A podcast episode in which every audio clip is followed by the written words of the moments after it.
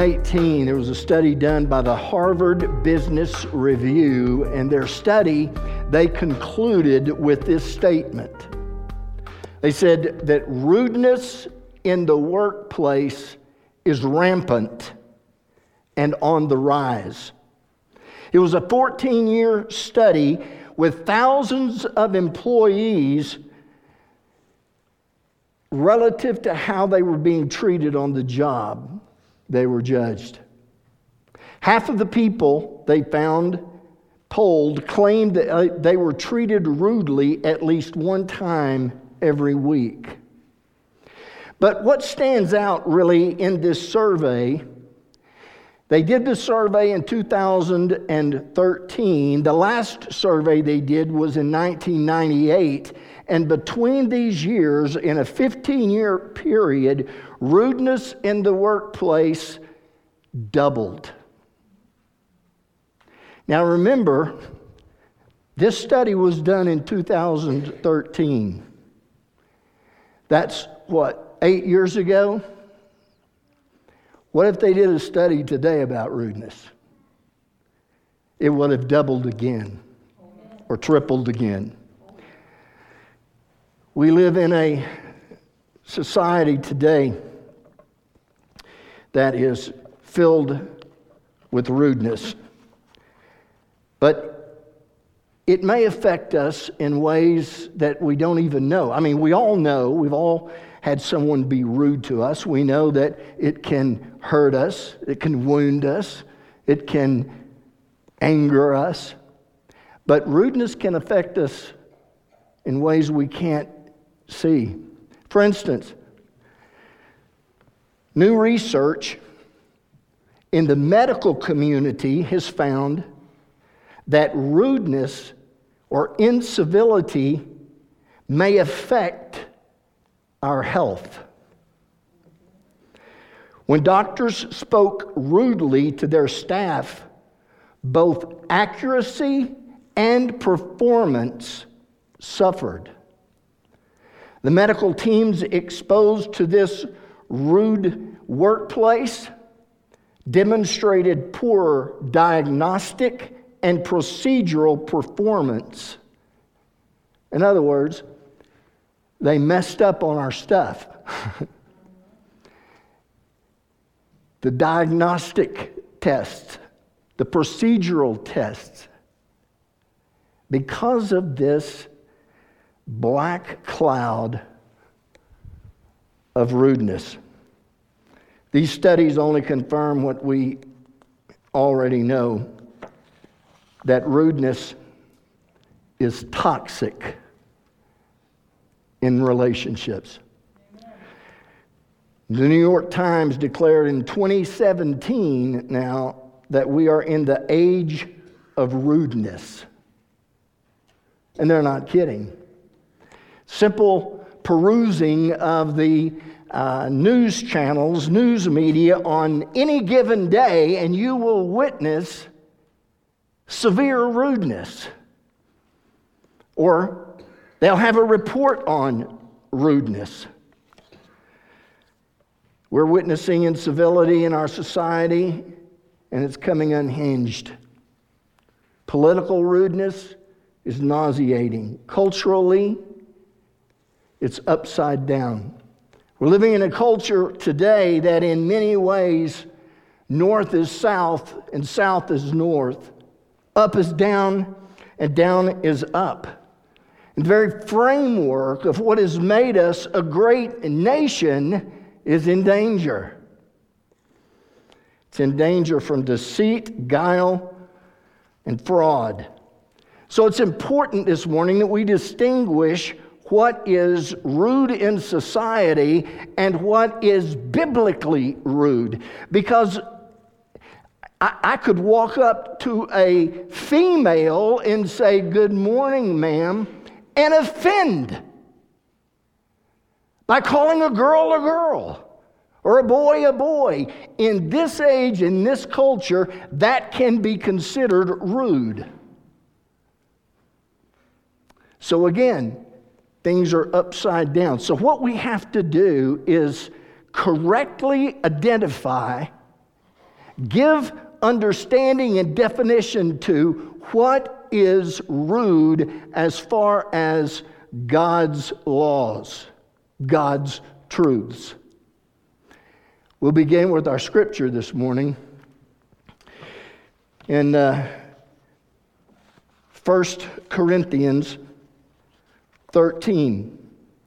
But as we go there, realizing again that uh, the scripture simply says that love does not behave rudely. The agape love of God, the love that you have for your wife, the love that you have for your children, the love that you have for your husband, family love, church love, Christian love, the house of God love is agape love. And Paul says that in agape, when we are filled with the Spirit and the love of God is flowing through us, we will cease being rude to one another. Now, when the Bible addresses this issue of rudeness, it does so not so much uh, saying, don't be rude, though that's exactly what our passage says this morning, but rather the Bible addresses the flip side of rude, and that is kindness. The Bible instructs us over and over again about kindness. Now, stay with me. Listen to these passages. Instead of concentrating on the problem, it concentrates on the solution. Romans 12, 9 through 19. Don't just pretend to love others, really love them. Hate what is wrong, hold tightly to what is good. Love each other with a genuine affection and take delight in honoring one another. Never be lazy, but work hard and serve the Lord enthusiastically. Rejoice in our uh, confident hope. Be patient in trouble. Keep on praying. And when God's people are in need, be ready to help them. Always be eager to practice hospitality. Bless those who persecute you. Don't curse them. Pray that God will bless them. Be happy with those who are happy and weep with those who, are who weep. Live in harmony with each other and don't be too proud to enjoy the company of ordinary people. And don't think you know it all. Never pay back evil with more evil. Do things in such a way that everyone can see that you're honorable. Do all that you can to live in peace with everyone. Dear friends, never take revenge. Leave that to the righteous anger of God, as the scriptures say. I will take revenge and I will pay them back, says the Lord. Ephesians 4 31 through 32. Get rid of all bitterness and rage, anger, harsh words, slander, as well as all types of evil behavior, and instead be kind to each other, tenderhearted forgiving one another just as God through Christ has forgiven you. And there are a hundred other passages that I could read, and you know that, that relates to the way that we are to respond to each other and that we are to respond to the world. Being filled with the love of God, don't be rude. The love of God is not rude. Now, I don't know about you, but you're looking at a guy that struggles in this area. Not that I am rude to people, I, I go out of my way to try to be friendly. But when they're rude to me, it is so hard to turn the other cheek. My first thought is there's no way you're getting away with this. Uh uh-uh. uh. No, not now. Not with me. Not now. And before I know it, I've taken control of the situation and responded in kind. Now, from the passages that the scripture addresses this issue, I've come up with a plan of attack. And I have personally been implementing this plan of attack against rudeness. The love of God does not respond in rudeness in our home, at our workplace, wherever we go. Here's my plan of attack. We'll follow this outline. First of all, is to reach out to people in kindness. Secondly, is to respond to negative words with forgiveness. And then third is to receive God's blessing with joy. But first, reach out in kindness. We begin here because of a little passage tucked away in the book of Proverbs. Proverbs 19 22a says this What is desired in a man is kindness. Now, hang with me. What is desired in a man, mankind, is kindness. Now, a key word in this passage is, is des, the word desire desired.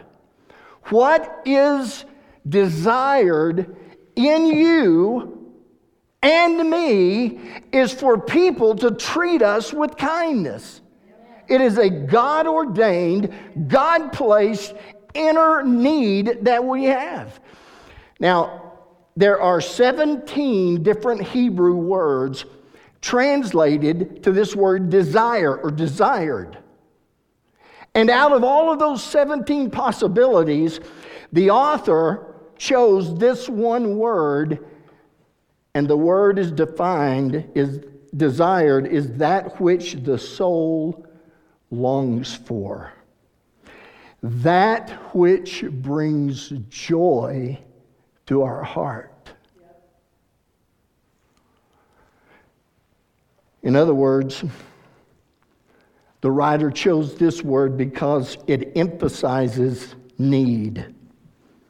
Realize, folks, responding in kindness, treating other people with kindness is not a, is not a nicety, it is a necessity.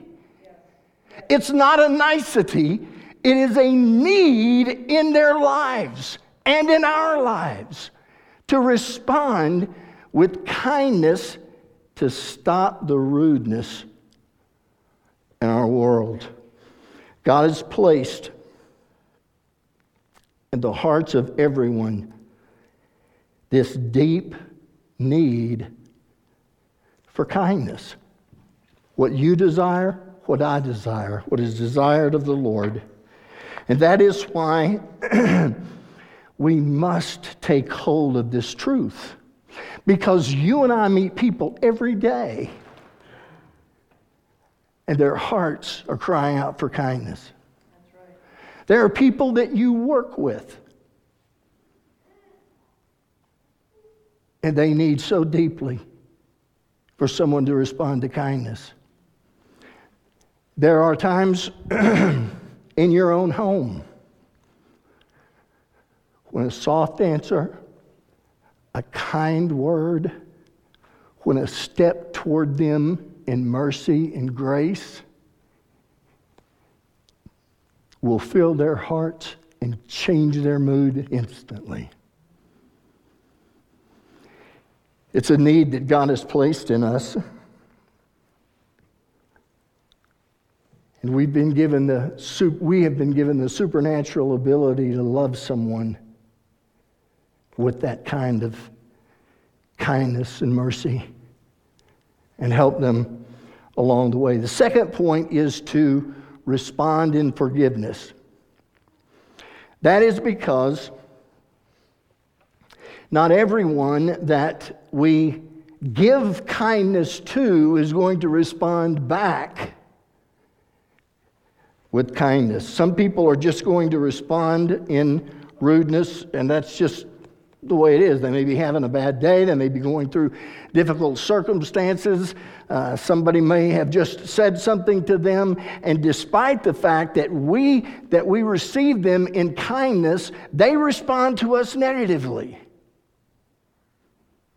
And again, this is where we have problems, or at least this is where I have problems. But in Colossians 3 12 through 14, we are told, Therefore, as the elect of God, holy and beloved, put on tender mercies, kindness, humility, meekness, long suffering, bearing with one another, and forgiving one another. If anyone has a complaint against another, uh oh. Even as Christ has forgiven you, so you must also do. But above these things, put on love, which is the bond of perfection.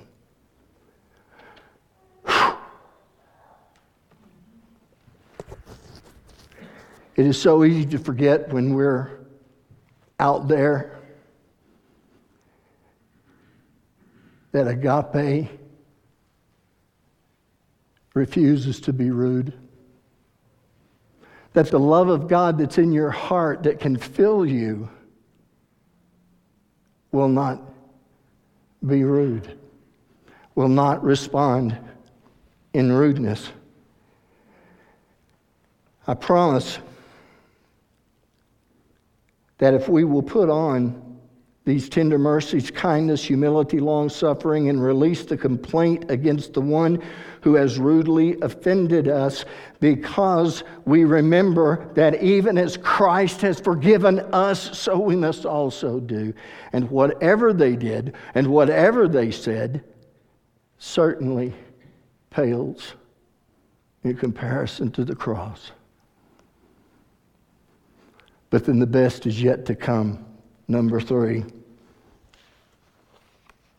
to receive a blessing. Listen to this 1 Peter 3 8 and 9. If, hey, listen, if you hadn't been listening so far, turn it, tune in right now. 1 Peter 3 8 and 9. Finally, all of you be of one mind, having compassion for one another, love as brothers, be tenderhearted be courteous, not returning evil for evil or reviling for reviling. Reviling is rudeness, abuse. But on the contrary, respond in blessing, knowing that you were called to this, in order that, and here it is, here it is.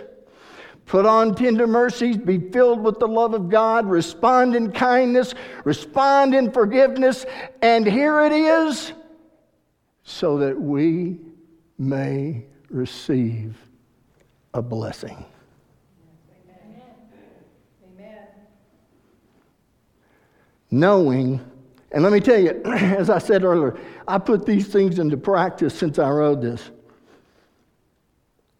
Since God gave me this plan of action, and it works because I'm thinking all along, you respond to me in rudeness, I, I'm going to walk, I'm going to turn away smiling because God's going to bless me. He's going to honor my response of love, grace, mercy, and kindness, even in the midst of rudeness. Some of you recognize the name Dizzy Dean. Dizzy Dean was a Major League Baseball player for uh, numerous years. He was a pitcher and a wonderful pitcher at that. He has many records uh, to his uh, attached to his name. He played for the Cubs and then he played for the Cardinals. He won. He was a four-time All-Star. He was the National League MVP. He led the league twice as a pitcher with most uh, wins. Four times he led the league with the most strikeouts. He was a World Series champion and he's a member of the Major League Baseball Hall of Fame, the highest honor that could be given to anyone. Dizzy Dean was quite the athlete, quite the ball player, quite the pitcher. But in 1937, when he was pitching in the All Star game, the batter hit the ball back to him and it hit Dizzy Dean on the foot and it broke his toe. He went over to the dugout and they said, you know, we, we can't, uh, you, you can't go out there. You put pressure on your toes. He said, no, it's not that big a deal. So he went back out and continued to pitch. Within a year, he was completely out of baseball. And it wasn't so much that the toe was the problem, although that was the source. That the real problem came because Dizzy Dean had to change his windup and his pitch. He had to change his mechanics because his toe was broken. And because he had to change his mechanics, he threw his arm out. And he was done.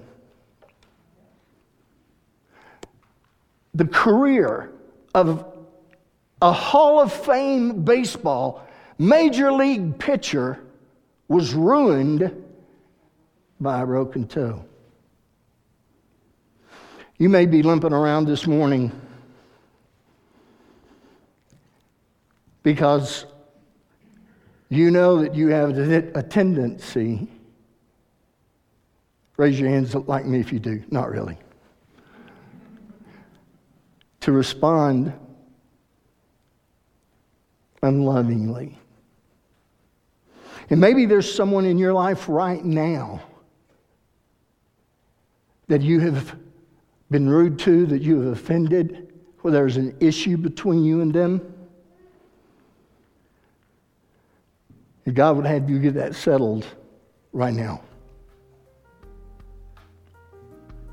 Bring it before Him. Because some of you are tripping through life and the broken toe that is, that is ruining your plans is unforgiveness.